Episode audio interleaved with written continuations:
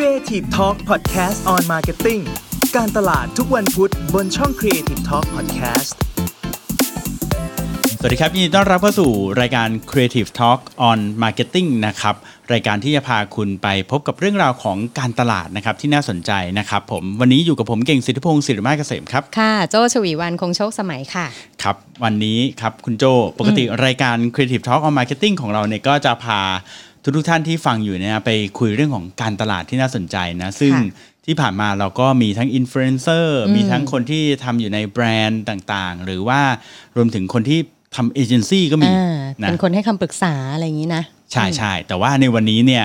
เราได้รับเกียรติจาก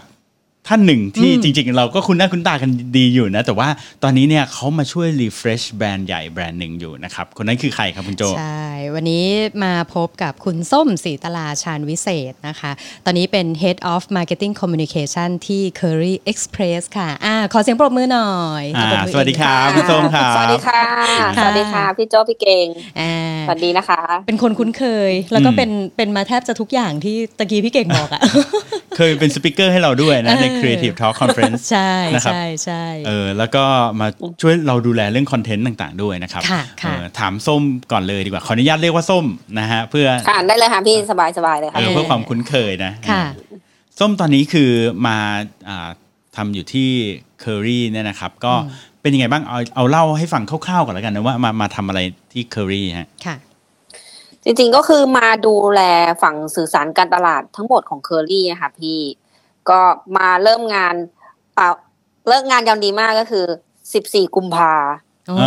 วันแห่งความรักวันวาเลนไทน์บอกรักเลยก็ทำมาได้กี่เดือน3เดือนกว่าๆแล้วค่ะพี่ก็ถือว่าใหม่ยังเป็นน้องใหม่อยู่ค่ะ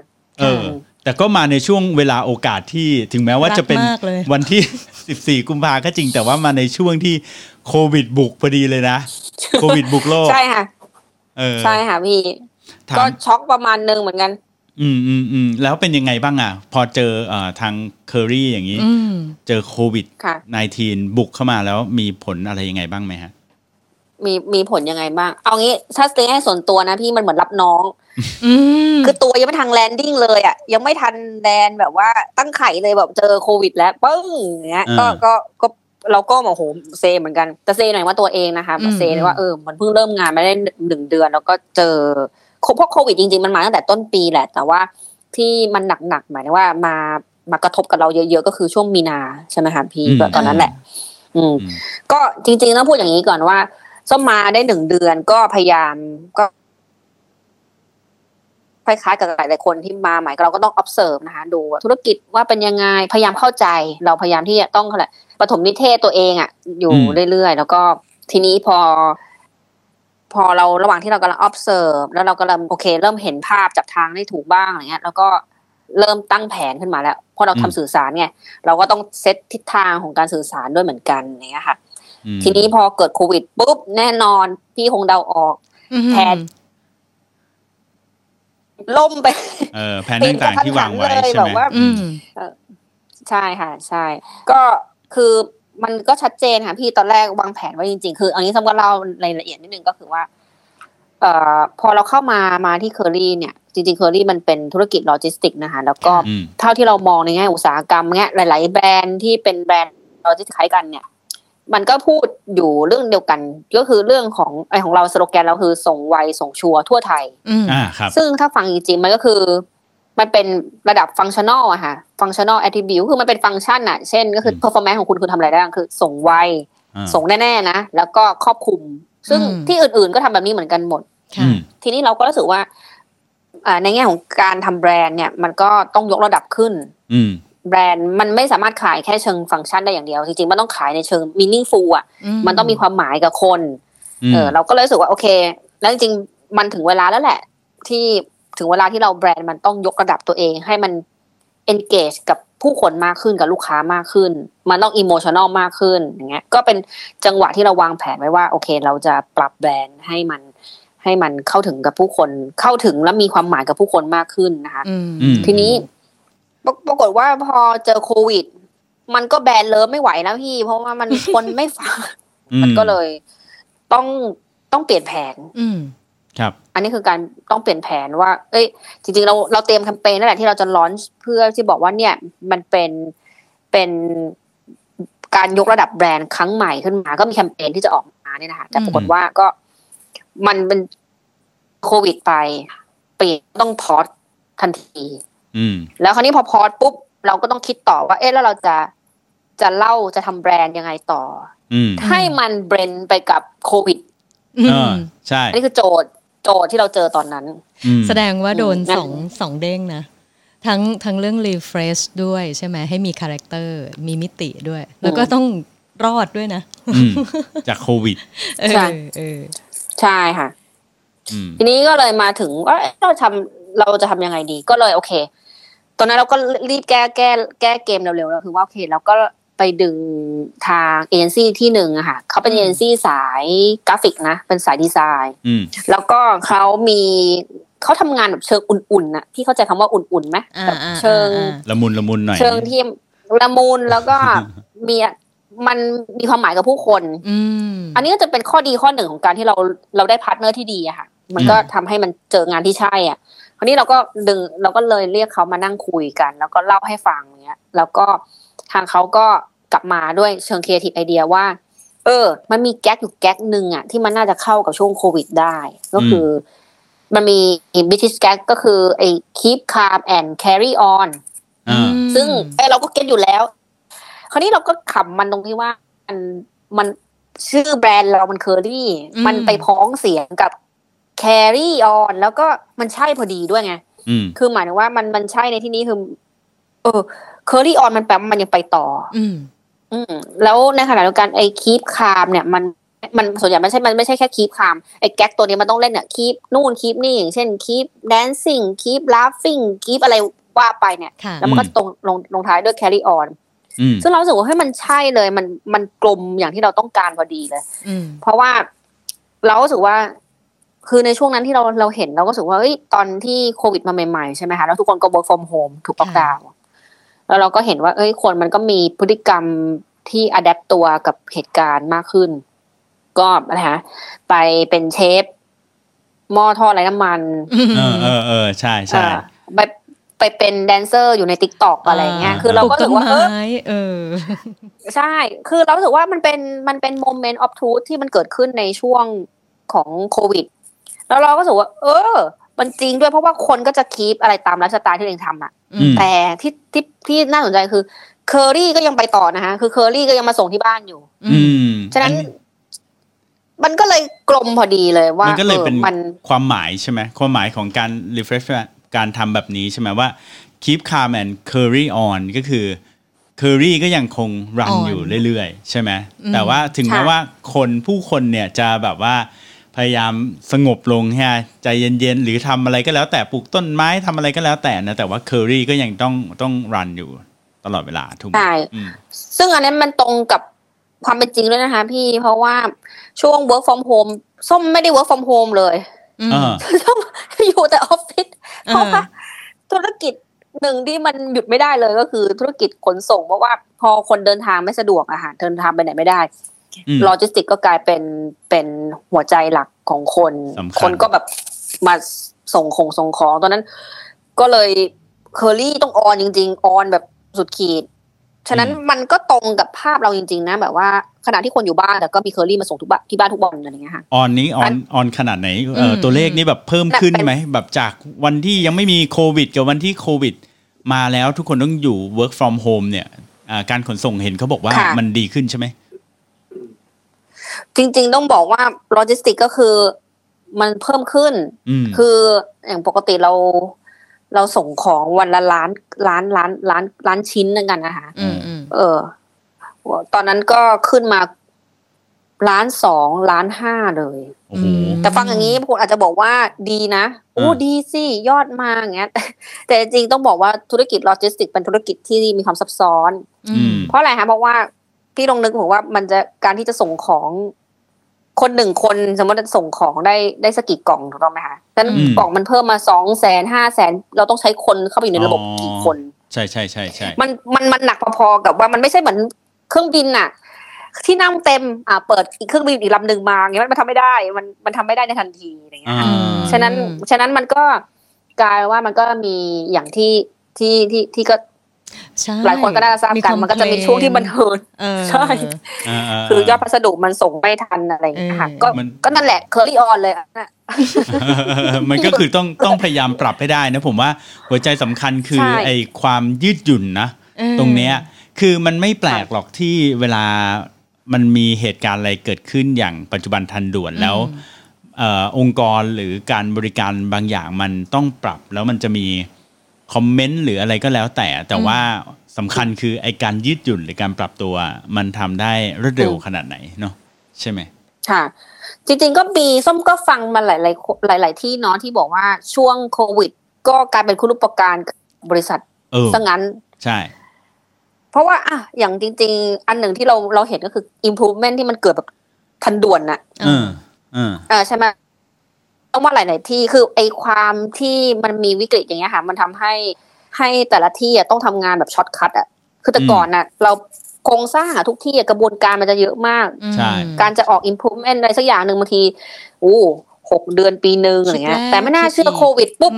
เดินลงมาคุยกันเลยปุ๊บอาทิตย์2อาทิตย์เสร็จแล้ว3วันเสร็จแล้วอะไรเงี้ยคือของที่มันไม่ควรจะเร็วขนาดนั้นก็เร็วได้อะไรเงี้ยก็เหมือนกันก็ที่เคอรี่ก็เป็นอย่างนั้นนะคะพี่คือมันเป็นประวัติการณ์เราต้องเรียกว่ามันเป็นประวัติการณ์เราไม่เคยเจอแบบยอดที่มันพุ่งแบบทันทีปึ้งเข้าไปเลยอย่างเงี้ยมันก็แบบแต่คราวนี้มันทุกวันมันมีอย่างเงี้ยขึ้นมาเราก็ต้องรีบแก้อย่างเงี้ยฉะนั้นก็สิ่งที่เกิดขึ้นมาก็คือว่าเรามี improvement แบบเร็วด่วนแบบมหัศจรรย์เยอะมากอย่างเงี้ยค่ะครับทีนี้ตอนนี้ก็ปรับมาเป็นปกติแล้วนะคะตอนนี้ปรับเป็นปกติแล้วทีนี้พี่เก่งถามหน่อยว่าเอากลับมาเรื่องของการ refresh brand เรื่องของKeep Calm and Carry On เนี่ยที่แรกส้มบอกว่าเดิมทีเนี่ยCurry นี้เขาจะอะไรนะส่งไวส่งอะไรนะ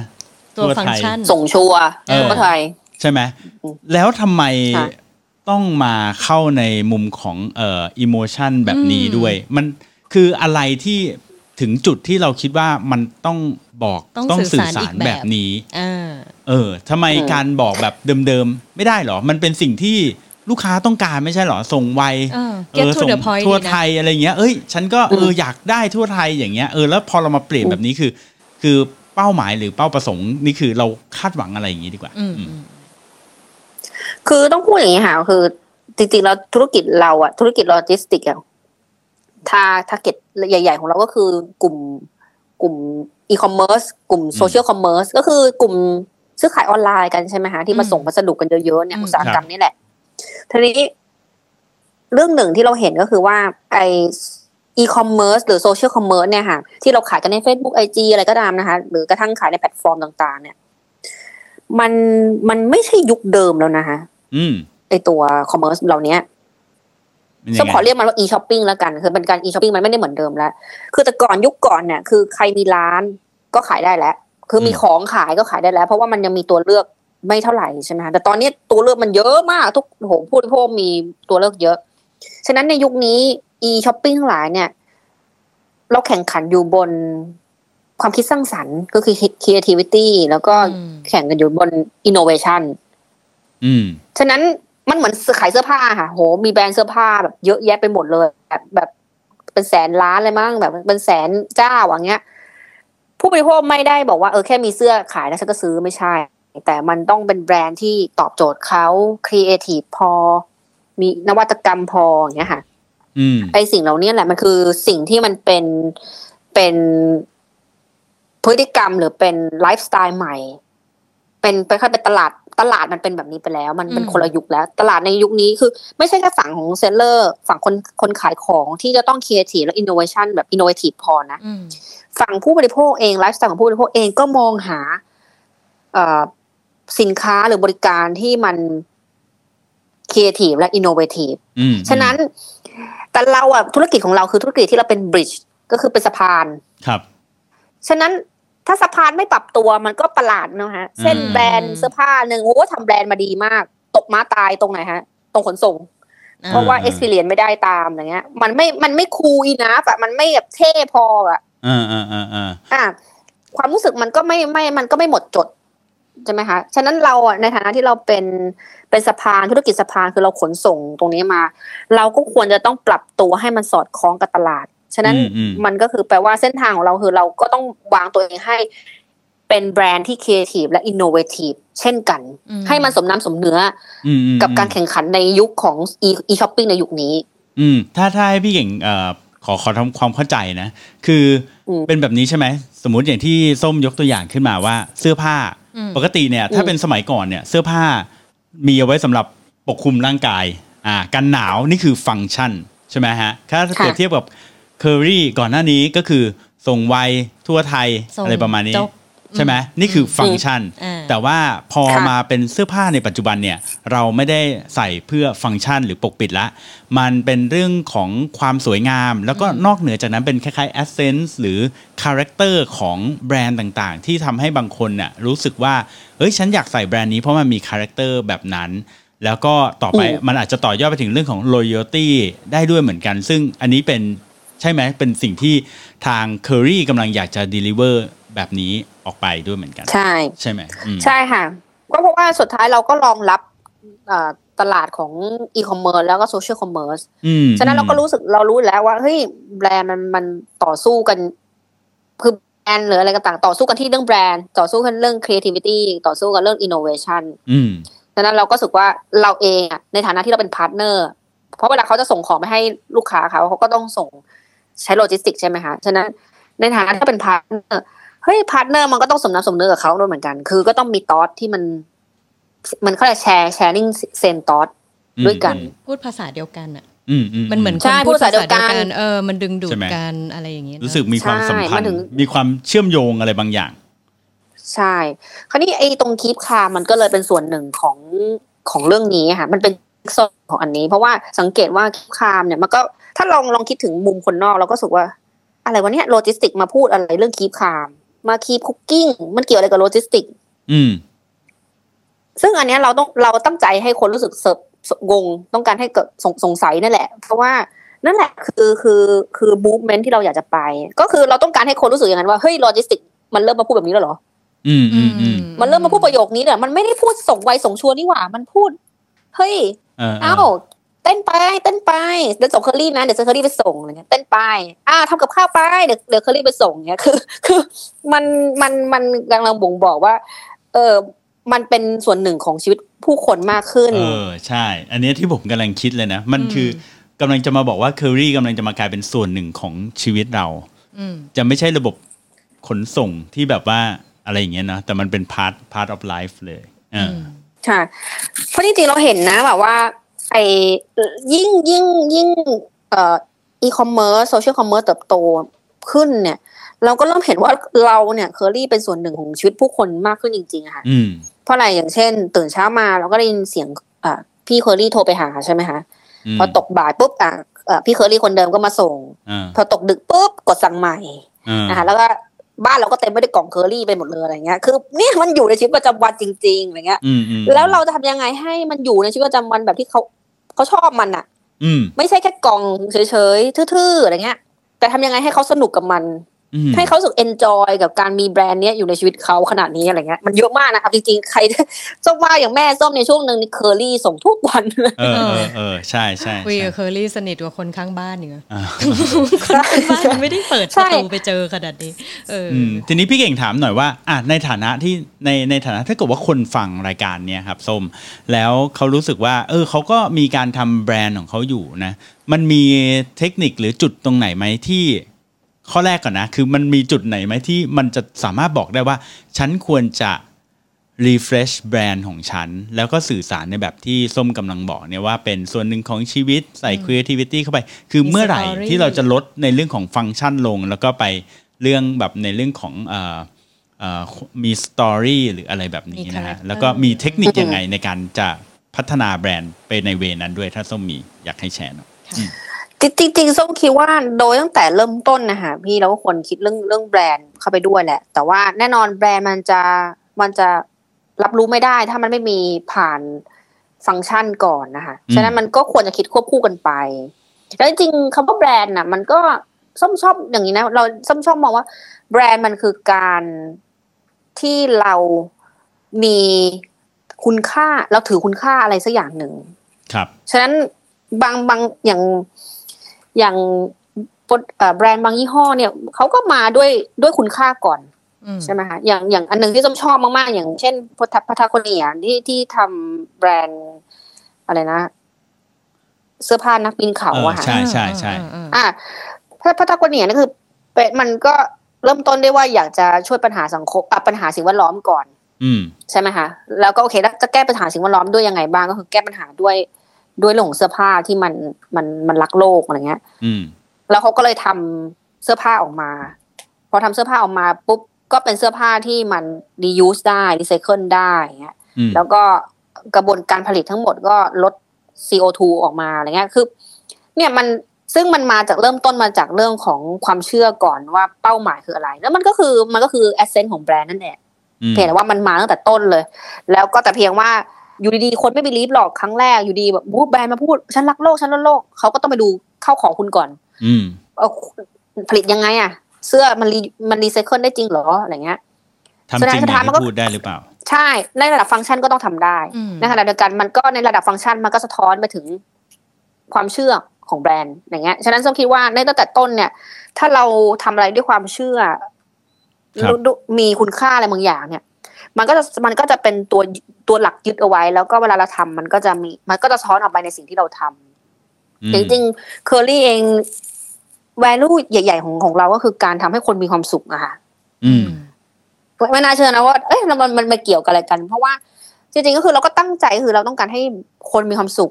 แต่ผ่านอะไรล่ะมันมีตั้งเยอะแยะเนาะบางคนจะมีความสุขก็ได้หลายอย่างบางคนกินของอร่อยก็มีความสุขอย่างเงี้ยแต่ของเราก็คือการส่งของที่มีคุณภาพก็คือการส่งของที่มีบริการที่ดีและมีคุณภาพก็ทำให้คนมีความสุข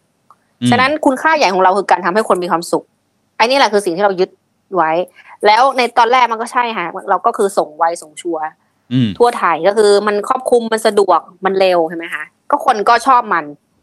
แต่จริงๆมันก็สะท้อนมาจากว่าเราต้องการให้คนมีความสุขทีนี้ในซึ่งในตอนนี้มันก็ไม่ใช่แค่ว่าเราจะพูดแค่ว่าส่งไวส่งชัวร์อะไรละมันคือเรื่องของความสุขแล้วซึ่งมันเป็นคำที่ใหญ่กว่านั้นฉะนั้นเรารู้สึกว่าในเชิงของการทำแบรนด์น่ะถ้าถามว่าเมื่อไหร่ที่ควรจะทำต้องว่ามันตั้งแต่แรกเลยด้วยซ้ำไปแต่แล้วถ้าเกิดทำไปแล้วอะแล้วยังไม่คิดเรื่องนี้ก็อยากให้คิดตั้งแต่ตอนนี้เพราะว่าเพราะสุดท้ายคนเวลาเราคุยกับใครแม้กระทั่งเราคุยกับใครเนี่ยเราไม่ได้คุยกับเขาในฐานะที่ว่าเขาพูดอะไรออกมาไม่ใช่แต่เขาเป็นคนแบบไหนใช่ไหมคะฉะนั้นไอการคิดเรื่องแบรนด์คือการคิดว่าเราคือคนแบบไหนสมมติบริษัทนึงเนี่ยเราเป็นคนคิดยังไงเป็นยังไงไอเนี่ยมันควรจะต้องมีตั้งแต่แรกด้วยซ้ำมันเหมือนมันเป็น belief ของมันเหมือนเป็น belief ของบริษัทอย่างหนึ่งว่าเราจะทำเพื่อสิ่งนี้เนาะแล้วก็สุดท้ายมันก็จะสะท้อนกลับมาด้วยว่าแล้วเอาเข้าจริงๆอะแบรนด์เราสามารถทำในสิ่งที่เราเชื่อได้ด้วยหรือเปล่าถูกไหมใช่ค่ะใช่แต่สุดท้ายก็ต้องเชื่อว่าพอคนเห็น belief ตรงเนี้ยมันก็จะ impact กับเขามากกว่าเพราะรู้สึกว่ามันไม่ได้ระดับว่ามานั่งคุยกันเรื่องว่าส่งไวส่งชัวร์อะไรเงี้ยแต่มันคือการทำให้คนมันคือมันไม่ได้อยู่ alone อะเช่นส่งไวส่งชัวร์แต่ว่าพอมันบอกทำให้คุณมีความสุขมันจะเกี่ยวพันกับตัวคนและผมรู้สึกว่ามันเหมือนกับการที่แบรนด์อะมองเข้าไปลึกกว่าที่ตัวแบรนด์เองแต่ว่าคือไอ้ส่งไวส่งชัวร์เนี่ยคือมันคือตัวแบรนด์เองว่าฉันส่งไวฉันส่งชัวร์นะคือกำลังบอกว่าฉันเป็นอย่างนี้ใช่แต่ว่าการที่บอกว่าจะทำให้ลูกค้ามีความสุขเนี่ยอันนี้คือมอง beyond แบรนด์ไปแล้วก็คือมองไปถึงที่ตัวลูกค้าเองว่าอยากให้การทำงานของฉันเนี่ยการ delivery ของฉันไม่ว่าจะส่งไวส่งชัวร์ทั่วไทยเนี่ยคือมันทำให้ลูกค้ามีความสุขถูกไหมเป็นคอมมอนที่ร่วมกันจริงจริงจริงใช่ที่มีร่วมกันแต่จริงๆเนี่ยคือส้มเองทั้งหมดเนี่ยก็คือสตอรี่เนอะที่ส้มมาเพิ่มขึ้นมาแต่ก่อนหน้านี้คือส้มไม่ได้มาในสายของ marketing communication มาก่อนใช่ไหมคะโอ้ใช่ใช่ก่อนหน้านี้เป็น คนวางโครงสร้าง architecture content เป็นmedia architecture เป็นนักเขียนเป็นอะไรอย่างเงี้ยพอข้ามมาตรงเนี้ยคือมันก็มีความคล้ายคลึงแต่ก็ไม่ได้เหมือนซะทีเดียวอ่ะส้ม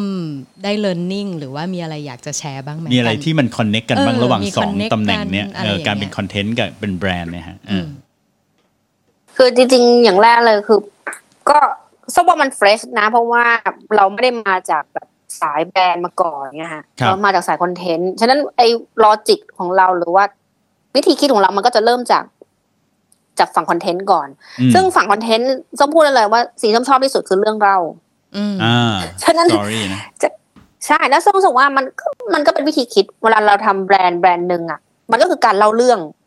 ว่าจริงๆทุกวันนี้เราเองก็ทำแบรนดิ้งนะคะทุกคนน่ะทำแบรนดิ้งผ่านโซเชียลมีเดียตัวเองผ่าน Facebook ตัวเองเราลงรูปอะไรลงอะไรเงี้ยคือเราพยายามจะเล่าเรื่องกับใครบางคนก็คือคนที่เป็นเพื่อนเราใน Facebook อ่ะเพื่อจะบอกว่าเราเป็นใครใช่มั้ยคะเหมือนกันมันก็คือแล้วเราก็มาแบรนด์ก็คือเอาสมมติมันคือหนังเรื่องนึงอ่ะแล้วเราจะเล่าหนังเรื่องนี้ยังไงให้คนรู้จักฉะนั้นแน่นอนว่าการเล่าเรื่องที่ดีหนึ่งก็คือต้องรู้จักคนฟังใช่ไหมคะแล้วเราก็ต้องรู้จักตัวเราเองแล้วที่สำคัญคือต้องอิโมชันอลด้วย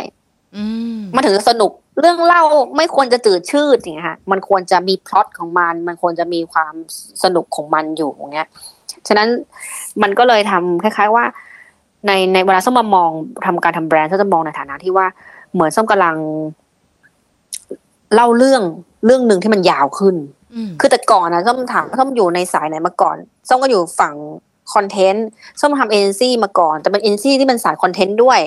แต่เวลาเราทำงานเอเจนซี่มันทำเป็นแบบแคมเปญนะคะฉะนั้นเวลาเราเล่ามันก็เหมือนเราเล่าหนังสั้นอะแต่พอเรามาอยู่ฝั่งแบรนด์ปุ๊บหนังเรายาวขึ้นแต่มันคือการร้อยเรียงสตอรี่กันเงี้ยKeep Calmเองก็เป็นจิ๊กซอว์แรกว่าง่ายมันเหมือนเป็นท่อนแรกของหนังเรื่องที่ส้มกำลังจะเล่าต่อ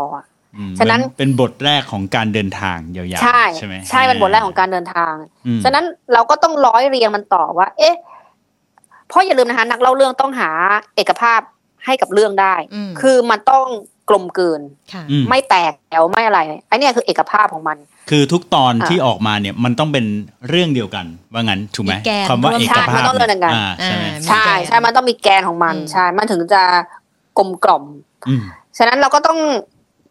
เลยคิดในมุมนี้ว่าโอเคเวลาเราไอ้หนังKeep Calmอ่ะแล้วมันไปเกี่ยวพันกับภาพอื่นๆหรือท่อนอื่นๆในหนังต่อไหมคราวนี้มันเราก็ต้องอันนี้มันตัวสตาร์เตอร์ถูกไหมคะถ้าเป็นภาษาง่ายคือว่ามันเพิ่งดำเนินเรื่องมาฉะนั้นมันก็ต้องหาแคลบปมถัดมาเวลาเราคิดฉะนั้นเวลาเราทำแบรนด์อีเวนต์เวลาทำแคมเปญอ่ะเรายังคิดทุกอย่างให้มันเป็นเหมือนพล็อตหนังอ่ะมีปมที่หนึ่งไม่ได้พอมันเริ่มคลี่คลายปุ๊บต้องเพิ่มปมที่สองต่อให้มันสนุกขึ้นแล้วก็ปมที่สามต่อคือเลี้ยงมันเพื่อให้คนนึงตื่นเต้นกับมันไปเรื่อยๆอันนี้คือเป็นเทคนิคเป็นหลักการเวลาของคนทำเรื่องเล่าแล้วที่สำคัญคือเราต้องสนใจเรื่องคนฟังมากๆเลยฉะนั้นเวลาส้มทำเนี่ยส้มจะรู้สึกว่าไอ้อย่างKeep Calmเองอะส้มสนใจคนในปัจจุบันมากๆเลยมากๆค่ะเราไม่แบบไม่งั้นถ้าเราอยู่ฝั่งแบรนด์เราก็จะเอาแต่เรื่องเล่าเราไปยัดเยียดคนอะแต่ประเด็นคือเราจะหามุมยังไงที่มันเป็นมุมของเขาแล้วแบรนด์เราอยู่ในนั้นด้วยแล้วมันเล่าแล้วแบบเขาอยากฟังอันนี้คือมุมของคนที่เป็นคอนเทนต์มาร์เก็ตติ้งอ่ะเราต้องคิดอย่างนั้นคือเราต้องเหมือนกันเลยใช่ไหมใช่แล้วถามในครั้งถัดมาก็คือว่าถึงแม้ส้มทำคอนเทนต์นะคะแต่จริงๆส้มก็เติบโตมาแบบคือส้มอ่ะสมัยก่อนส้มเคยเรียนวิชาcultural study ก็คือวัฒนธรรมศึกษาแล้ววัฒนธรรมศึกษาเนี่ยมันก็ให้เรื่องหนึ่งก็คือว่าเมสเสจหรือว่าคอนเทนต์เนี่ยอยู่ใน everything ฉะนั้นส้มเป็นคนที่พยายามที่จะคิดว่าเอ๊ะไม่ได้ใช้มีเดียอย่างเดียวนะคะแต่พยายามดูว่ามีติงอะไรบ้างที่เราสามารถใส่คอนเทนต์เข้าไปได้คือมันนอกกรอบได้อีกคือคนส่วนใหญ่อย่างเช่น strategy หนึ่งคนชอบบอกว่าเราต้องใช้ digital mediaหรือเราอาจต้องใช้ mix media อะไรเงี้ยแต่ส้มบอกว่าไม่ strategy ของ Curry ที่ส้มวางไว้คือ omni channel ส้มขอเรียกว่า omni channel นะคะ เพราะว่า channel มันแปลว่าช่องทางมันไม่ได้แปลว่าเป็นมีเดียมันคือมันสื่อแต่ถ้า channel คืออะไรก็ได้ที่มันเป็นช่องทางที่เราจะไปคุยกับคนนะแล้วมันออมนี้เนี่ยเราก็เลยคิดว่ามันก็เลยมันทำให้ส้มคิดนอกกรอบว่าเวลาเราทำแบรนด์เนี่ยเฮ้ยเราจะใช้ channel ไหนได้บ้างที่อาจจะไม่ใช่แค่มีเดียก็ได้มันอาจจะหมายถึงกล่องของ Curry มันอาจจะหมายถึงเสื้อผ้าหรือเป็นข้าวของเครื่องใช้มันก็เป็นอะไรก็ได้ใช่ไหมมันเป็นอะไรก็ได้ที่เราจะใส่คอนเทนต์ของเราเข้าไปในนั้นซึ่งส้มรู้สึกว่าอันเนี้ยมันคือวิธีคิดของฝั่งคอนเทนต์ซึ่งส้มเป็นคนอย่างนั้นส้มก็เลยรู้สึกว่าแซจี้หนึ่งในการทำแบรนด์เองส้มก็คือใช้ Omnichannel แซจี้เหมือนกันทั้งที่โตมาจากออนไลน์นะแต่ส้มไม่เชื่อในออนไลน์เท่าไหร่คือไม่เชื่อไม่ได้บอกว่าออนไลน์ดีแต่ว่าไม่เชื่อในออนไลน์ล้วนคือออนไลน์เป็นแค่หนึ่งใน channel ที่ส้มหมายถึงถูกไหมคือแต่เมื่อกี้ฟังแล้วก็เข้าใจภาพนะว่าอาจจะเป็นเสื้อผ้าอาจจะเป็นเสื้อของ Curry เองก็ได้หรืออาจจะเป็นกล่องหรืออาจจะเป็นรถของ Curry อะไรก็ได้ถูกไหมฮะคำว่า channel เนี่ยมันอาจจะไม่ได้หมายถึงแค่เป็นสื่อออนไลน์อย่างเดียวเท่านั้นถูกไหมมันอาจจะมีวิธีในการเล่าเรื่องของมันต่อไปอย่างKeep Calmเองอะค่ะพี่จริงๆไม่ได้จบแค่เฟสนี้นะคือตอนแรกเฟสแรกเราปล่อยไปใน Out of Home ใช้สื่อนอกบ้านเป็นป้ายนะคะถัดมาเราก็เริ่มมาใช้ออนไลน์มากขึ้นแต่คราวนี้หลายคนอะส้มว่าคนทำแบรนด์ก็ต้องคิดเรื่องนี้เหมือนกันนะคือคิดเรื่องว่าเอ้ยทำออนไลน์ดีนะแบบแต่จริงๆออนไลน์มีข้อเสียนะคะเห็นอย่างนั้นก็มีข้อเสียหนึ่งคือออนไลน์เนี่ยแพงทำแคมเปญหนึ่งแพงมากสองคือออนไลน์ตายเร็วมาเร็วไปแคมเปญออนไลน์แป๊บเดียวโอ้โหมันสั้นมากฉะนั้นในแง่ของการมองในเชิง investment น่ะมันไม่ดีเลยมันถ้าเราแล้วถ้าเราไม่สามารถ extend มันได้ค่ะคราวนี้เราก็เลยมองว่าโอเคทำยังไงที่จะ extend คือขยายไอแคมเปญ Keep Calm หรือแคมเปญต่างๆที่เราจะออกไปจะออกจากนี้เนี่ยให้มันนานขึ้นฉะนั้นเฟสถัดมาที่จะเห็นก็คือมันจะเป็นข้าวของเครื่องใช้ Keep Calm อ่ะน่าสนใจเพราะอะไรเพราะว่ามันการเป็นข้าวของเครื่องใช้มันเกิดอะไรขึ้นคะมันเกิดการเห็นซ้ำมากกว่าอีกเพราะมันไปอยู่สมมติอย่างเช่นเป็นเสื้อผ้า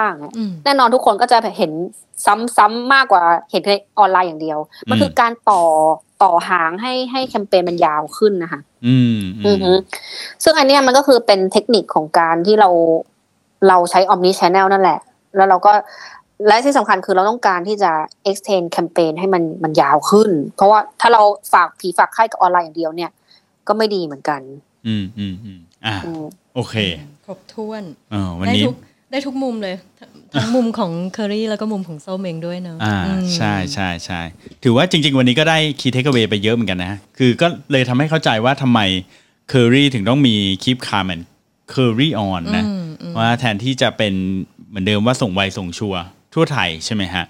ก็เพื่อทำให้มันเกิดเอเซนส์บางอย่างทำให้มีสตอรี่แล้วก็ทำให้มันรีเลทกับตัวลูกค้าด้วยแหละคือไม่ใช่แค่พูดถึงแค่ฟังก์ชันอย่างเดียวนะซึ่งเรื่องนี้เป็นเรื่องของการสร้างแบรนด์การต่อยอดแบรนด์แล้วกันพี่เก่งว่าเนาะพูดถึงนะแต่ว่าพอสำคัญก็คือที่ผมชอบก็คือว่าพอถามส้มว่าเอ๊ะแล้วเมื่อไหร่ที่เราจะต้องรีเฟรชแบบนี้ส้มบอกว่าจริงๆ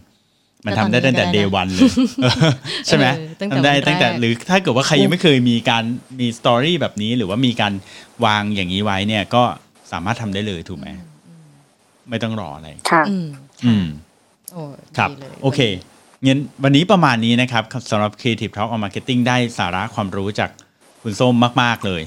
นะครับผมก็ต้องขอขอบคุณค่ะคุณส้มศรีตลาชาญวิเศษนะคะ Head of Marketing Communication ไม่ต้องตกใจนะคะพอเป็นสาระทีไรต้องมาที่โจ้ก่อนเลย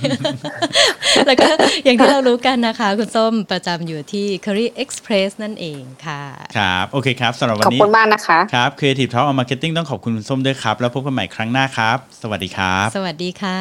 สวัสดีค่ะ